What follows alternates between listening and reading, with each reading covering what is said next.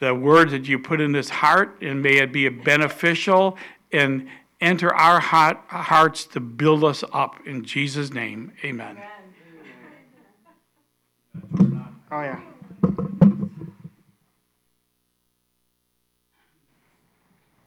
There we go.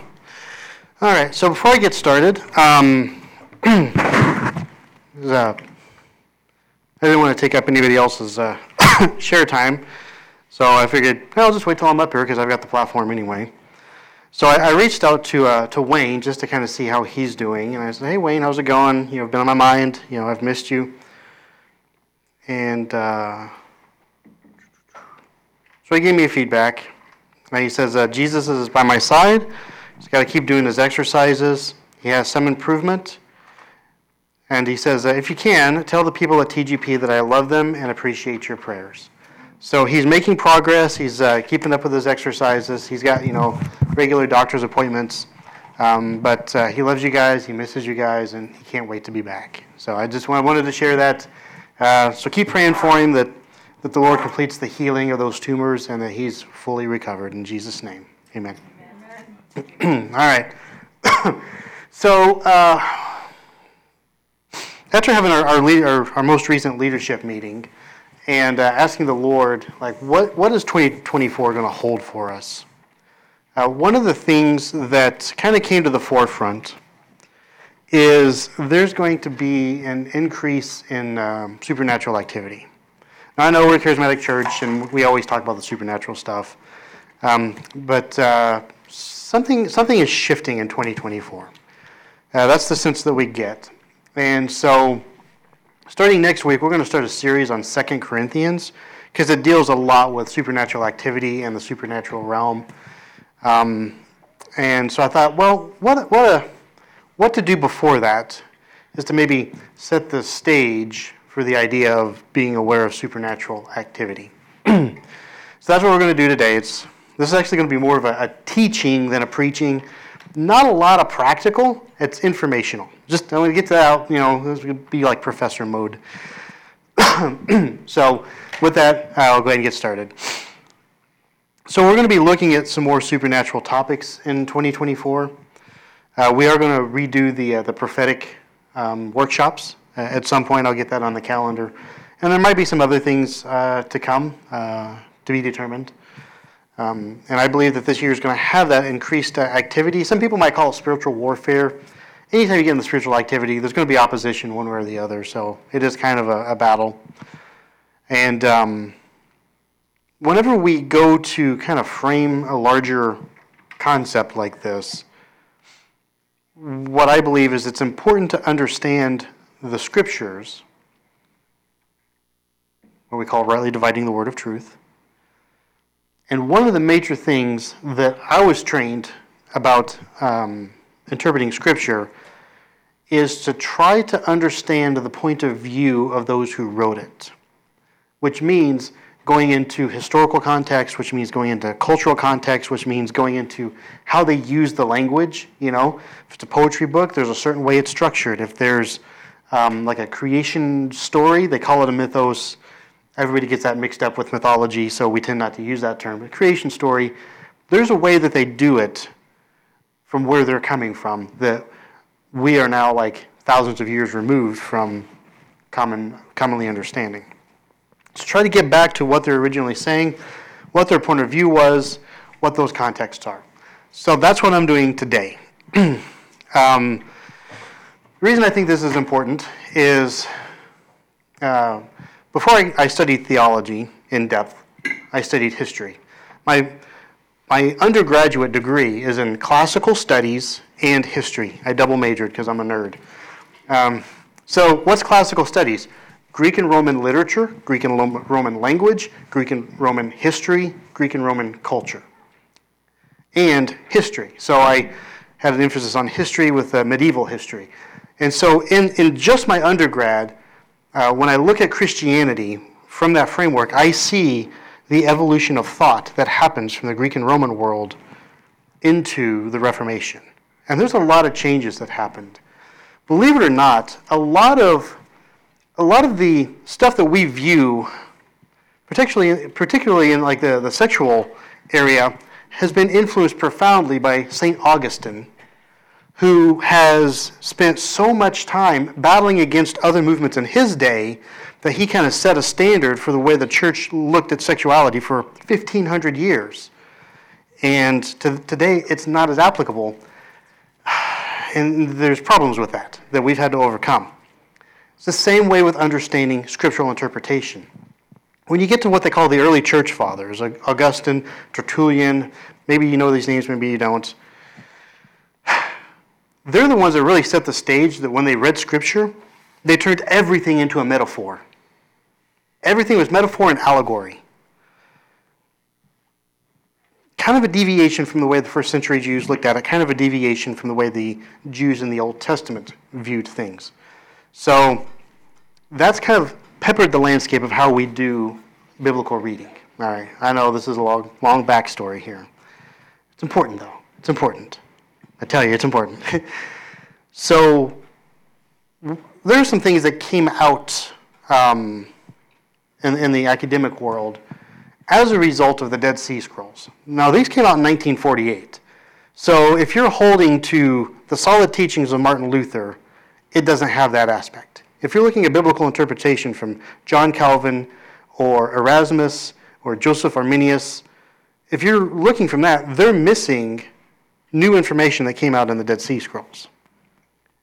A lot of our older Bible translations don't use the Dead Sea Scrolls to inform the new findings. So, why is that important? Because whenever you go into translations, whoever's doing the translation has to make judgment points on how to translate that, which will affect the way you read it. So, if we can get back to the original points of view and the original language as much as possible, we can recapture a little bit more about what the original authors were saying and were doing.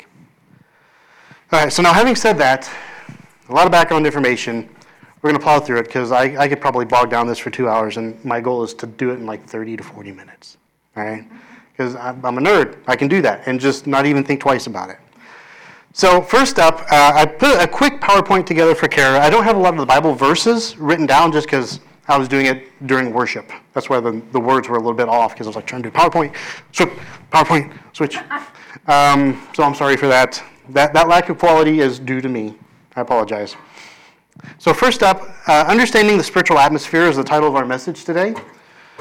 Um, our first main point is the playing field. Uh, what's our next slide here, Kara? Here are the key players. I'm going to go through and do a little explanation on each one. In the spiritual atmosphere, there are divine beings, and I'm going to use that term specifically because uh, we'll get into like why angels and demons are not the best term for just everything in the spiritual world, right? There are divine beings that are on God's side. We call them the hosts of heaven, and um, they, they, they have a whole different class category um, that we just we're, we're not entirely privy to. The only reason I even have an inkling of that is because 10 years ago I wrote my first novel, and there's this whole novel series, and uh, the whole premise was understanding like the spiritual activity behind, historical movements based on the points of view of divine beings. And so I actually did my research and found a guy named Pseudo Dionysius, who was in the 500s AD, who actually put down like a, a category of like nine different classes of angelic beings. Right? I'm not going to get into all that, but there's divine beings on God's side, and then next up there's divine beings that are opposed to God. And we'll get into a little bit of a history about that. And they're not just demons. And I'll, I'll break that down. There's, we're going to call them divine beings because that's a bigger class category. There's also humanity. We play a role in this. In Genesis, God created Adam and Eve. Why? He created them male and female in the image of God. He created them, breathed in them the breath of life. So we have a part to play in this. The original goal for Adam and Eve and for humanity was that we would be part of God's divine counsel ruling here on earth. And we gave that away to the serpent. So now there's this category where we're trying to get that back, right? God's mission is to get humanity back to where they were supposed to be, ruling with Him and with His you know, aligned to divine beings in the spiritual world. That's a whole other thing. In addition to humanity, we have nations and governments or regions. Like these, these are big key players. You know, political policy can change in the drop of a hat to be either friendly to or hostile toward God's people. I mean, look at all the protests in the universities right now about the Palestinians and the Jewish war that's going on. Now, we could go down a long rabbit trail on that, right? Sentiment changes. Government policies have a place to play in this. And then we have demons, our, our classic term for nefarious supernatural beings. And then we have what I would call um, spiritually occupied spaces holy ground, unholy ground, things like that. now, each one of these you could just go into a deep dive in. Right? I'm just this is an overview. So we're going to look at the next point is the etymology of some of these common terms. Etymology just basically means like like uh, the, the breakdown of where these terms came from, right? So as a linguist, you kind of follow the evolution of the language. So the first one, one of the most popular ones, the etymology of the term demon. What is a demon? uh, so this, this, this might be some new information for people, which is fine, because what we really think of is, and this might challenge, this challenge my mindset. It might challenge yours, might not. I don't know. I don't know where you're at. This is the idea that we have. Sometime eons and eons ago, there was a war in heaven where Satan convinced one third of the angels in heaven to rebel against God, and they were cast down to earth. And they've been in opposition to God ever since. And the where we get that from, the main verse we get that from is out of Revelation 12. I'm not going to read it, but we know it. The big dragon, the third of the stars in heaven. If you follow the chronology just in Revelation, that war happens after the birth of Jesus. Because just before that, you have the birth of the man child from the woman. So when you're reading Revelation, that doesn't happen in time past. That happens sometime after Jesus. So, chronology. So, demons. Where do the demons come from? now, this is ancient world point of view, right? If we look at uh, the first century, the people who wrote the New Testament, this is in their framework of thinking, right? This is the common knowledge in their world. that demons, these nefarious supernatural beings, are the remnant spirits of the Nephilim in the Old Testament. And so, well, how does that happen? How does that happen? God creates Adam and Eve in their own image. In the image of God, He creates them. And so we bear the image of God. And with that, we have an eternal spirit. This is, this is, the, this is the line of thinking, right? So God also has children in the spiritual realm called sons of God, the Elohim, right? Uh, the, or the Benai Elohim, whatever term. Some of them decide, we want to do that too. So they create humans in their image.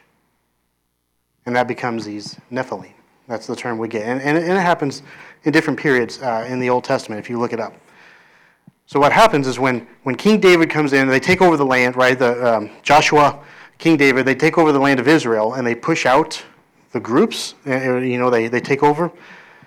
What they're doing is they're removing these offspring that came from these other sons of God. So anytime, this is interesting, anytime in the Old Testament where you see God giving a just a, a just an annihilation command, every man, woman, and child, it's not because he's a genocidal maniac. It's because those are remnants. This is, this is in the ancient worldview. Those are remnants of the sons of God who created humanity in their image. That's the belief system. And so any total annihilation is these Nephilim. He just, he just doesn't send them out to kill people in mass. It's very specific. Any, any, any other like non-Nephilim related people, he spares them. But Nephilim related, done away with. Because these other sons of God have created a humanity in their image. So what happens in the belief system when you kill them, their spirits live on, and those are demons. And those are the demons that Jude talks about, and those are the demons that Peter talks about in 2 Peter. hope I'm not hope I'm not boring you guys with this stuff. This is like, like I like I said, I can I can geek out on this, right? So that's what's going on. That's where biblical writers, their view of where demons come from. That's the nature of demons themselves. demons are called uh, demons. They're called unclean spirits sometimes in the New Testament. And in other literature, they're called bastard spirits. So, why are they unclean? It, for the most part, most things in the Old Testament that's considered unclean is a result of what can be called an, uh, a forbidden mixture. And that's the whole thing that Jude talks about is these forbidden mixtures. So you have this forbidden mixture of the sons of God and the daughters of women. You have a forbidden mixture of having two types of fabric woven together into one piece of clothing. You have forbidden mixture with uh, like horses and, and donkeys making mules, things like that. So that's where the unclean, a lot of the unclean comes from, is, is these forbidden mixtures. there are other things that are just unclean by the nature of themselves, like pigs. Like there's no forbidden mixture for pigs. But that's, that's important to, to see uh, in the role of demons. Now, demons are different from sons of God, right? The, these Benai Elohim is the, the, the Hebrew term that we see in Genesis 6 and we see in Deuteronomy 32. so for demons, they, they try to possess people sometimes. Jesus comes to possess demons, uh, demon possessed people. And what that is, is these disembodied spirits trying to find a re embodiment on earth. So they're trying to re embody by taking over other humans. now, in terms of like where we stand in all of this, demons are the category that we, we have direct authority over. We can cast out a demon. We can run a demon out of our house, right? We can, like, we can actually contend with these in Jesus' name because we're redeemed, and they can't possess us. They, they might attack us. They might afflict us, right? If the Holy Spirit lives inside of you, legit, and you're redeemed, they can't come inside. They can't live inside of you. Um, that, that's that's a, a key thing to understand in terms of spiritual warfare. So this is a type that we can contend with.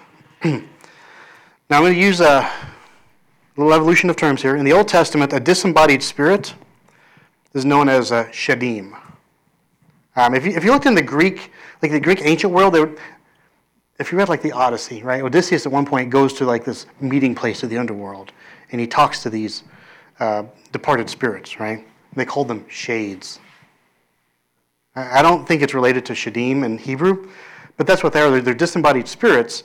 Um, and then by the time you get to the translators into the, the Greek Old Testament, which we call the Septuagint, they make the, the, the idea, the, the, the decision to use the Greek term daimonion. And, and so in the Greek world, daimonion is a morally neutral, disembodied spirit. Like, like in the Greek mind, a daimonion is just a spirit. Could be good, could be bad. You know, just like in the ancient Arabic, the, the jinn, where we get the idea of genie from. They're just these, they're disembodied. They, they could be good, could be bad, but the term is just disembodied spirits. And that's what shadim means in Hebrew. But then daimonion becomes the term that the people who read the Greek Old Testament use when they get to writing the New Testament. So it becomes demons.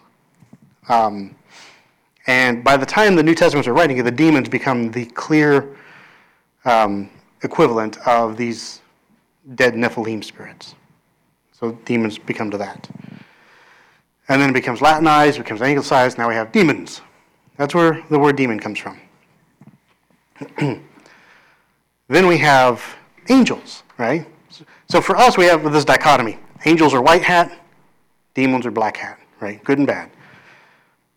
When you look at the Greek, angelos just means messenger.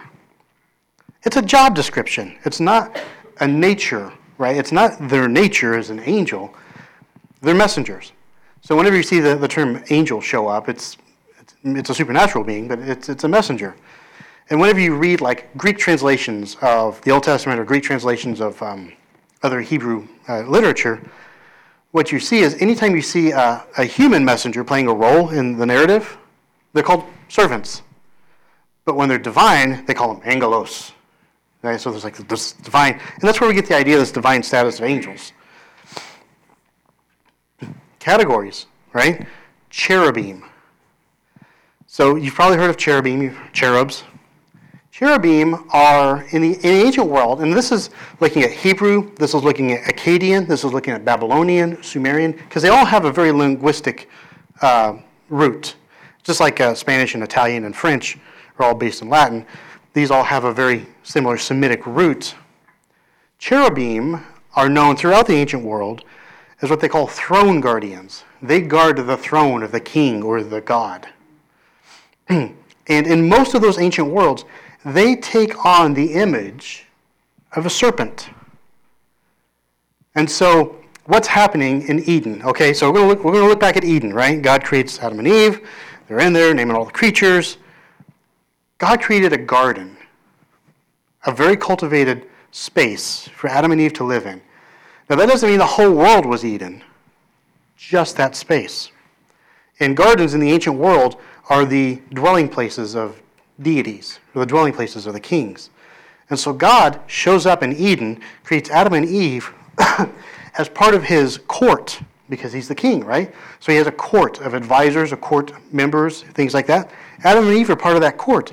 So are the sons of God, these divine beings. So they're all holding courts together in Eden. So when the serpent comes up to Eve, it's nothing out of the ordinary. Like we would think, like, oh man, that, that snake's talking to me, right?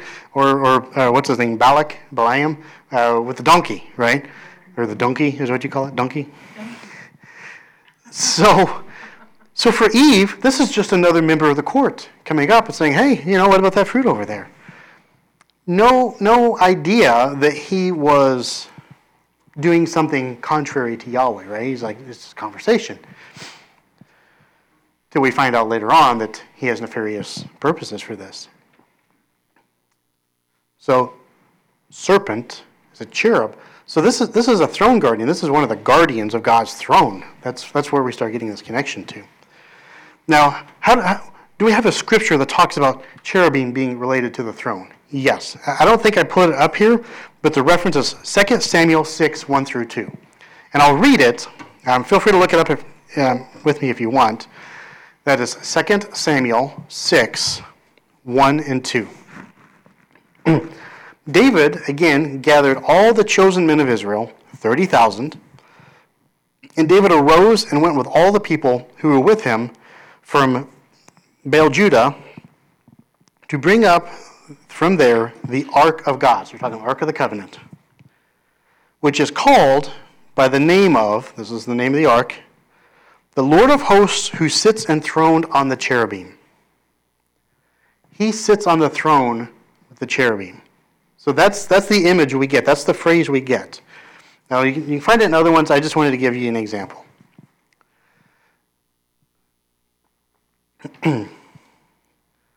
also, when you look at the, the history of how the Bible came about, most scholars agree. Like, uh, so I hold to Mosaic authorship, you know, of the of the Torah. However, it, it goes through a final editing process before it comes the way that we have it. And given the language, given the structure, given the imagery, it became pretty clear that, that that final form in the Old Testament came together right around the time of the Babylonian captivity. So here we have the Jewish people in a foreign land living amongst uh, their conquerors and their deity and their religion and their practices and their imagery. And so what they do a lot of times is they will use some of the Babylonian imagery to make a point about Yahweh. And so that you can see this, uh, this connection. Uh, like the Tower of Babel, the, the, the Hebrew term that they use for that is Babalim, which means uh, gateway to God. And in Babylon, they had the temple of Marduk, which was a ziggurat, and they built this giant ziggurat, And at the top of that ziggurat, that's where you can have the meeting place with God. Now, why do they do ziggurats? Why do they do pyramids in Egypt?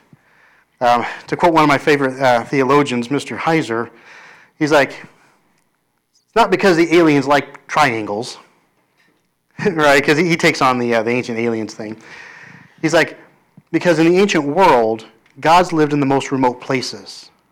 So they live in the mountains, they live in the bottom of the sea. They live in those places you can't get to. They live in the sacred spaces. And so, what humanity does is they build these mountains, these fake mountains, to be a dwelling place for their gods. And so, they're pulling this imagery. so, we're still talking about cherubim here, right? So, the serpent in Genesis is a cherub. It's a pretty high ranking member of the court. So, when we get to Jude, who's quoting First Enoch, which is kind of murky when you get into it. He says that when Michael and Satan battled over the body of Moses, Michael says, The Lord rebuke you. Right?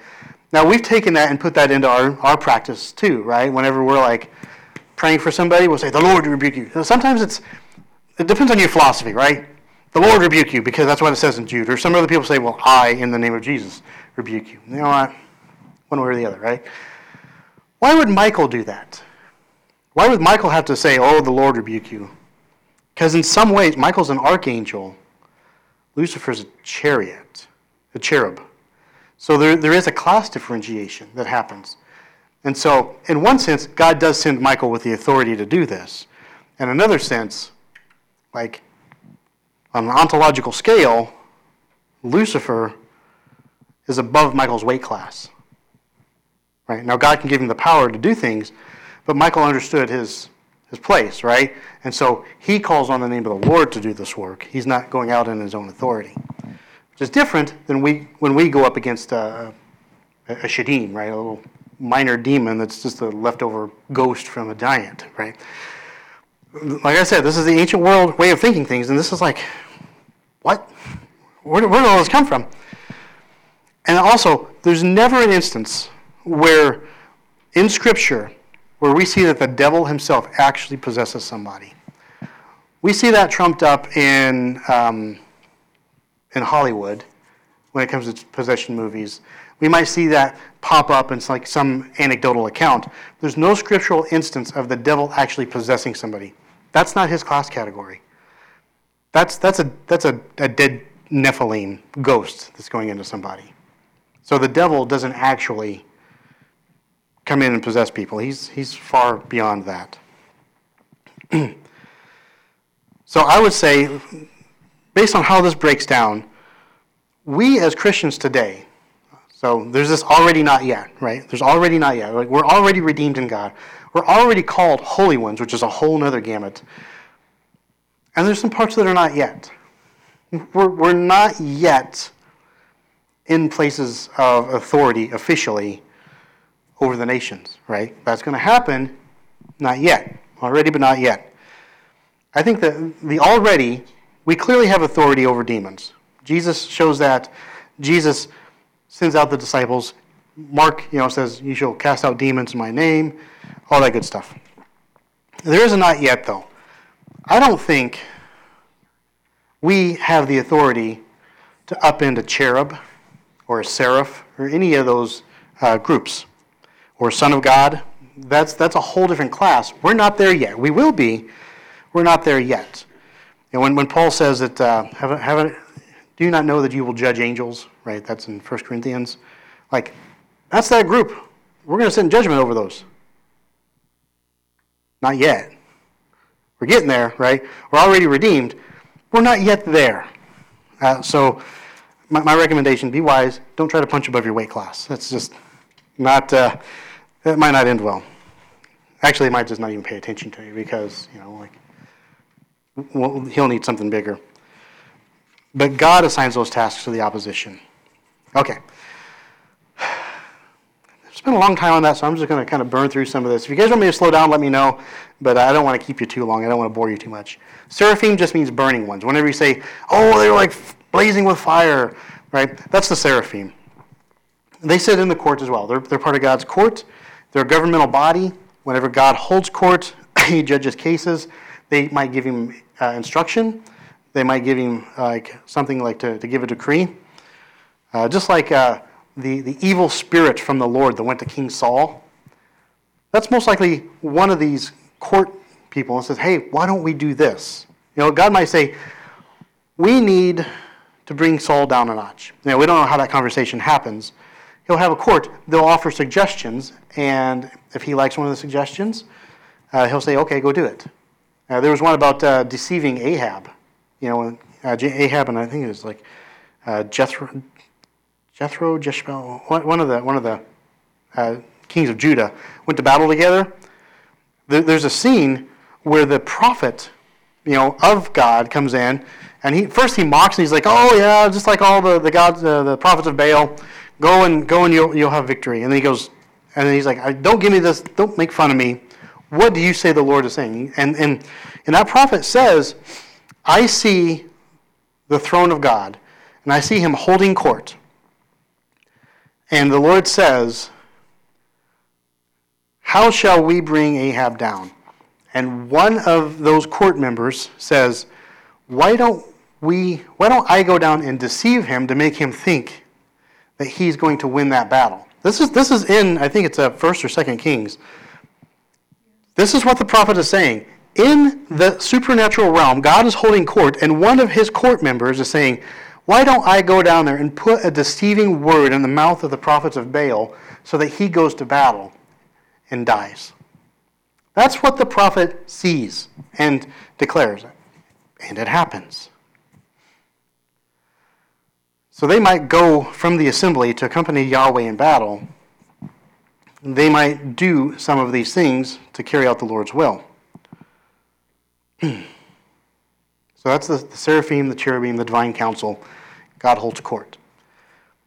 And then we have this, this other idea that they knew that we're like, what? This is the idea of other gods, right? Or the, the um, we look at the Babylonians and they, they worship Marduk. We look at the Canaanites, they worship Baal, right? We look at the Pharaoh, they, they worship Ra and Seth. We might look at the pantheon of the Romans or the Greeks, Zeus, Jupiter, you know, you name all of those. When we look at Scripture, now this is like, you wouldn't know it until somebody puts it together because I would have never picked up on this. I'm, I don't think I'm that smart. I just know how to read other people's stuff, to be honest. if we look at Psalm 106 and Deuteronomy 32, we start being able to put together an idea of what happens in the supernatural arena. So at the Tower of Babel, humanity decided to collectively go against God. Right? God's command is go into the world, be fruitful, and multiply it, fill it, subdue it. In the Tower of Babel story in Genesis 11, they do the opposite. They congregate together into one city, and then they try to build a temple to become like God, right? That they can reach the heavens. And God divides the languages and forces them to scatter. When we look at Psalm 106, Deuteronomy 32. When we look at, I'm just going to name some of the scriptures off. You can write them down, come back to them. Job 1 through 6, or Job 1 6, Job 2, Job 38, Psalm 29, Psalm 89, Deuteronomy 14, Deuteronomy 32, Psalm 82. We put together this idea. What happens is that at the event of Babel, God, and I'll, and I'll read the Deuteronomy passage. God disinherits the nations. He says, I'm done with these people. And I will pick one man and build a nation out of them, and they will be mine. So, what does he do? I'll read it in just a second. What does he do? It says he divides the nations, he divides the humanity up according to the number of the sons of God. His divine group, right? His divine children. They are then put over the nations to rule. They defect on their duty. They start receiving worship. They start influencing them their way. And then God has to be done with it, um, which the Psalm 82 part has to do with it. Okay, so Deuteronomy. I'm going to read the Deuteronomy thing. When the Most High gave to the nations their inheritance, when he divided mankind, he fixed the borders of the peoples according to the number of the sons of God.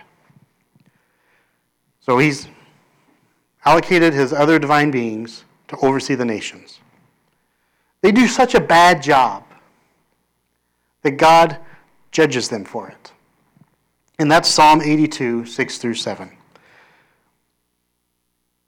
God has taken his place in the divine council. In the midst of the gods, he holds judgment. How long will you judge unjustly and show partiality to the wicked? Give justice to the weak and the fatherless, maintain the right of the afflicted and the destitute, rescue the weak and the needy, deliver them from the hand of the wicked.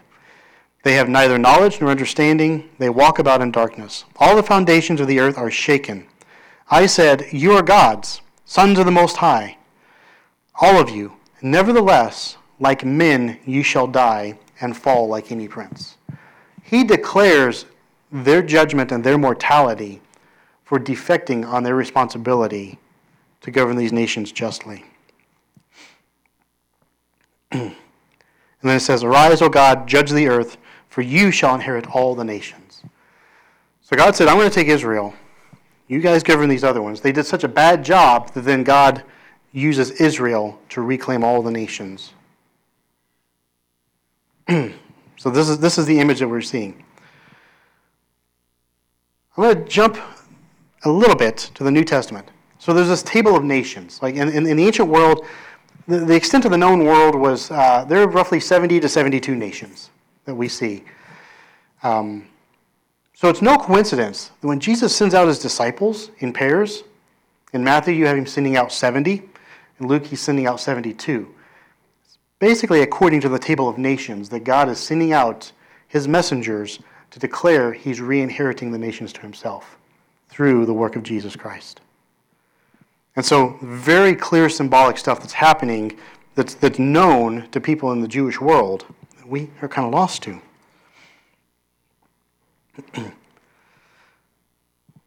So in the end, I would say we can't stand pound for pound against um, these ruling classes. That's, that's not our place. God's going to have to send a similar divine being to take care of that.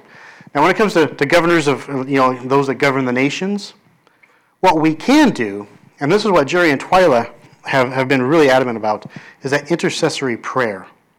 So, like, I, I can't go up to the Prince of Persia, right, and say, you get out of here right? I can't go to the Prince of the United States and say, You're done, get out. That's not going to happen.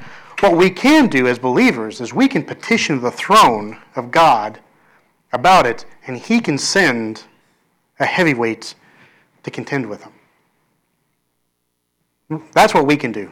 Intercessory prayer, right? We, we intercede on that, and then God will send His chosen champion to go take care of business. when we look in the New Testament, we have terms like principalities, powers, thrones. Those are just regional authorities, right? Regional, national authorities. We stand against them through the gospel, right? We stand against them with our intercessory prayer. And we can resist them because we have the power of God, because God is in the process of disinheriting all of them. Now, when we become Christians, one of the first things we do after we make our confession is baptism, right? And I remember, I remember Eric, you know, we went on a retreat, and uh, Maya and Kate brought this guy named Eric with these long dreadlocks, like blonde haired, blue eyed dude, long dreadlocks, rapping. And he was curious about this Christianity thing. So they had me sit down, and for three hours, I think it was about three hours, I went through from like Genesis to the gospel and, and tied as best I could, like the Hebrew stuff, the, the Jewish stuff, in with the gospel. And then he, then he was like, so he, he came to believe, and then he had to make a decision like, okay, I need to be baptized. Who should baptize me? So he went out and he asked believers that, that he knew and said, like, like, what do you know about baptism? And when he asked me, I gave him my explanation about baptism, and I guess he liked that because he wanted me to baptize him. So we baptized him in a, in a big metal bucket in Byron's backyard in 2008. I remember that baptism, we think it's just a ritual. And what's happening is we Because before we know Jesus, we are under the authority of one of these other deities. Like we're serving them, whatever their specialty is, you know. Could be like Satan ultimately, right? When we are baptized in Jesus, what we're doing is we're changing allegiance. We are changing citizenship. Just like if you want to come to America and become a citizen, typically you have to renounce your citizenship to your home country.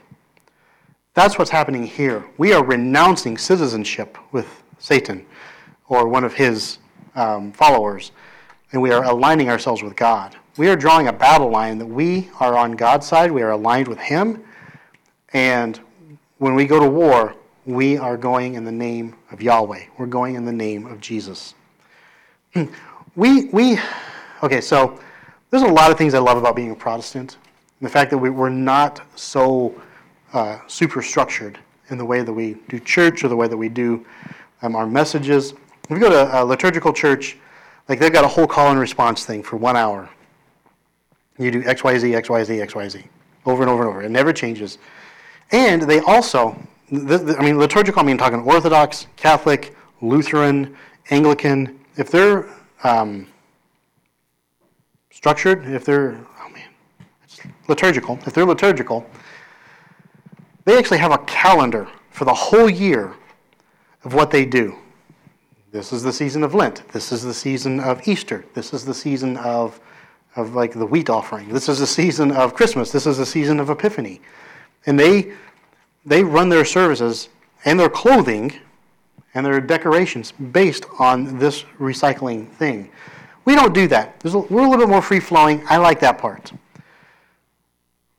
I like, I like that we, we, not everything we do is scripted. Right? It, it, it allows a little bit more personal interaction in the messages and stuff. However, one thing that I like that they do that we don't is their baptismal recitation for somebody being baptized. I'm not going to read it. I'm just going to say there is a phrase where the person doing the baptizing says to the baptizee, Do you willingly renounce Satan and his angels and his pomp and his authority? And you say yes. There's a complete break with any allegiance to the demonic, usually demonic, with Satan, with any of the other sons of God. There's a complete break and a total 100% allegiance to Jesus. We don't have that in our baptismal thing. We just say, ask Jesus as your Lord and Savior, yes. Confess your sins, yes. Repent it, yes. All right, name of the Father, Son, Holy Spirit. Right? We go down.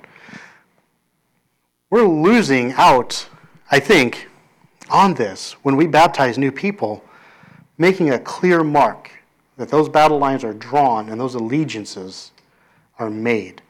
Now, they're liturgical, so they will do infant baptism, and then the parents do the renunciation for the kids. I don't have a solid up, solid opinion on that in terms of like, like what the official theology should be.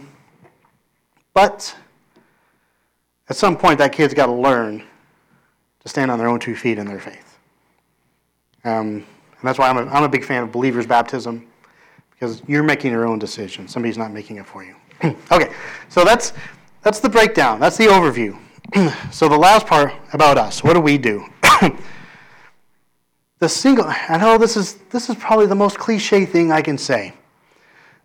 The single most important thing we can do in this whole thing, right? This cosmic warfare of God bringing the nations back, of taking down the sons of God, of defeating Satan and his minions. How do we go pound for pound? How do we do this? How do we ensure that like our shield is up in this phalanx of God's army? Is to grow and mature in our Christian faith and our Christian character. Because that's the chinks in our armor. When we don't have the faith, we don't, we don't have the character, when we're not growing in our walk with God, we're a weak link. And we're all interdependent on each other as a church. Scripture says, don't forsake the gathering together because we have to have each other's back, right? You know, like in 2007, the movie uh, 300 came out. It's, it's, a very sensual movie, so if you haven't seen it, I don't recommend watching it. There's a, there's a character there named Ephialtes who was born as a Spartan, but he was deformed. And he, he, so he had to like live off in the wilderness. And but when he met up with the army, he wanted to get in, but he was so deformed he couldn't lift his shield up. And the, the king, Leonidas, said, like, we can't use you in battle because the guys next to you are dependent on you being able to hold your shield from head to foot. You can't do that. It doesn't matter how well your spear is, right?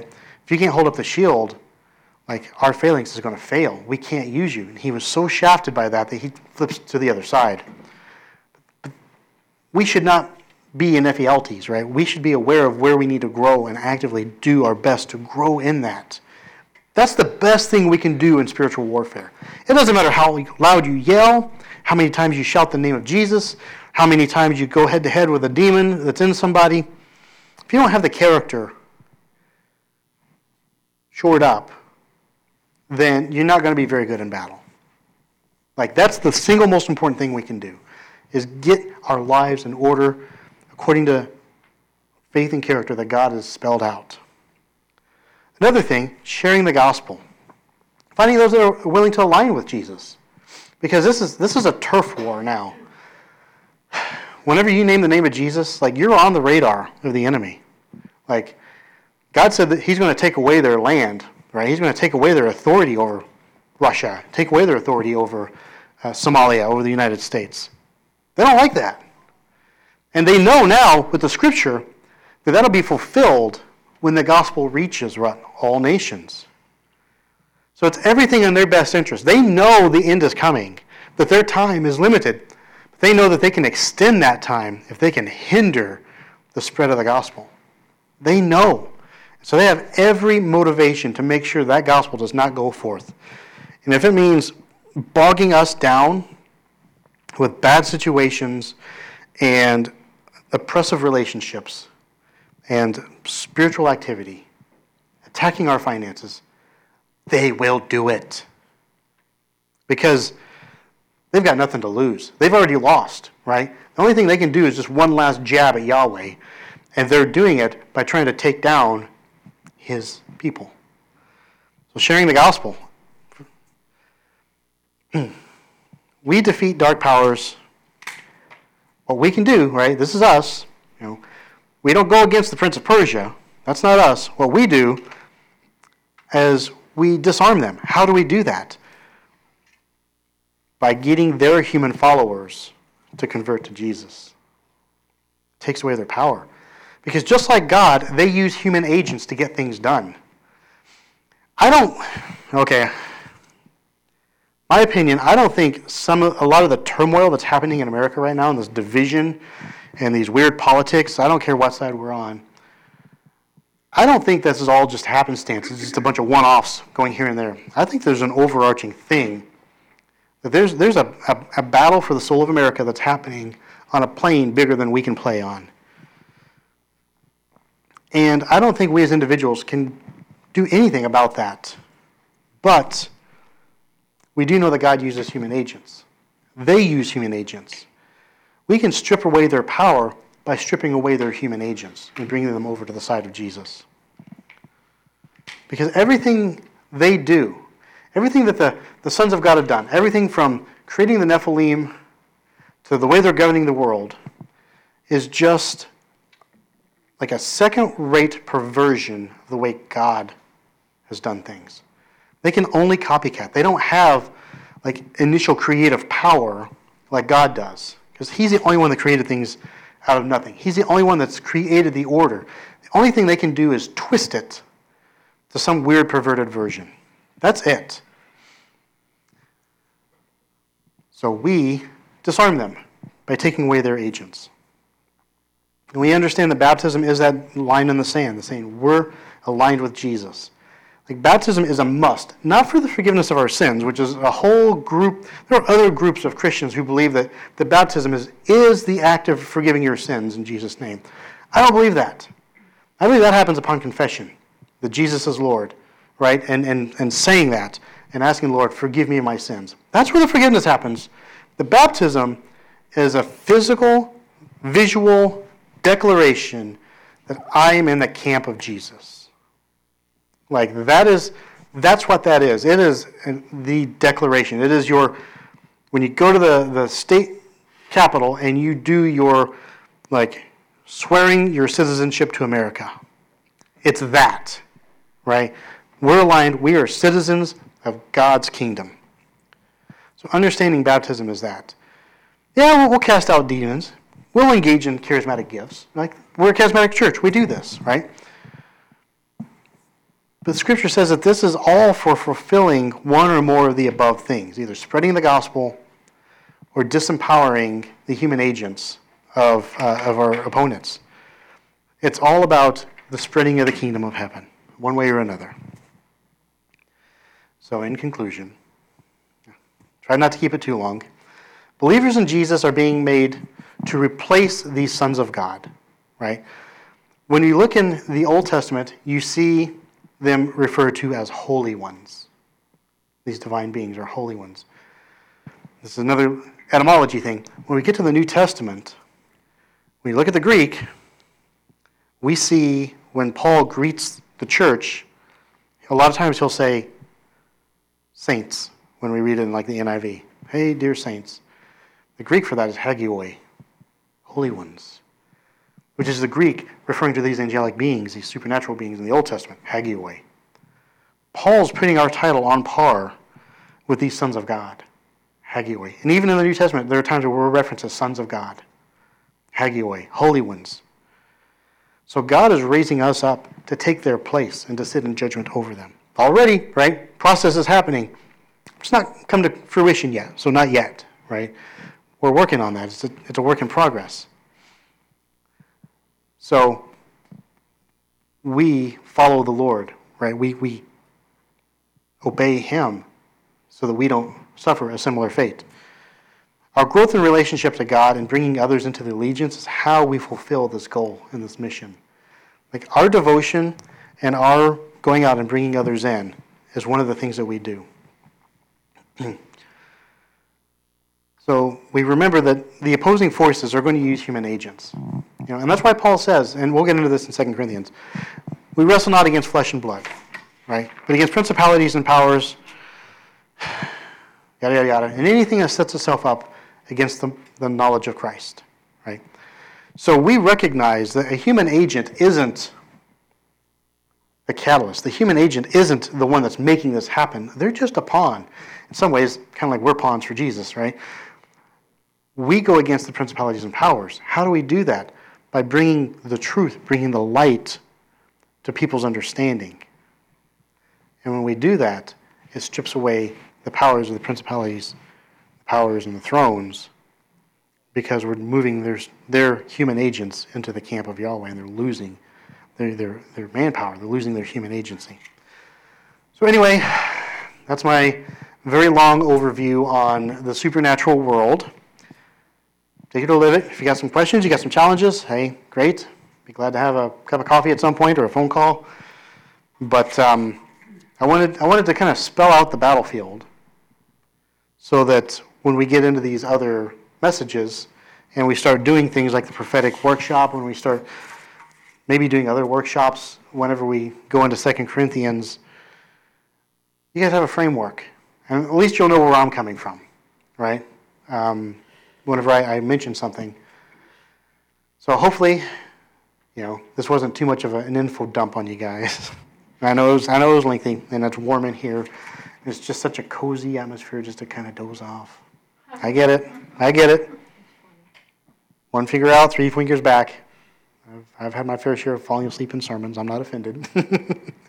so, but if you are interested in this, you can go back and listen to the podcast again, just to, at your own time, at your own climate. But uh, with that, um, if there's anybody listening in on the podcast or uh, who's on Zoom Live or even in here that doesn't really fully know Jesus and you want to, uh, you, you can pray this prayer with me. You can do it silently. God knows how what you think. He, if you're in company and you're just a little bit self conscious about that, that's okay. But if you want to have an encounter with Jesus, if you're interested in this, even if you're just interested and you want to have a conversation with Him, you can do this. Jesus, I've heard some interesting things about this, and I'm not sure what I think. But if you will meet with me, I will give you a fair audience because I'm interested, because I'm searching, because I need something. Will you have an encounter with me? That I may know whether or not you're real or you're not. If this is legitimate or if this is just smoke. I open myself up to hear from you. If you said that, then uh, wait for him to say something. Um, if you do have questions and you don't have immediate contact with our church, you can email us at info at tgpchicago.org, and one of us will reach out to you to be able to help answer any of your questions. So that's info at tgpchicago.org. So with that, I'm going to close this up in prayer. Dear Heavenly Father, thank you, Lord, that you have called us uh, not just to go from being sinners to saints, but being partners with you in the kingdom of heaven. Thank you, Lord, for the immense honor and the immense price you had to pay to make that happen. And so, Lord, let our hearts always turn to you for worship. Let us walk with you. Let us align with you in the things that we do, say, and think, and the things that we spend our time with, Lord, and the values that we have.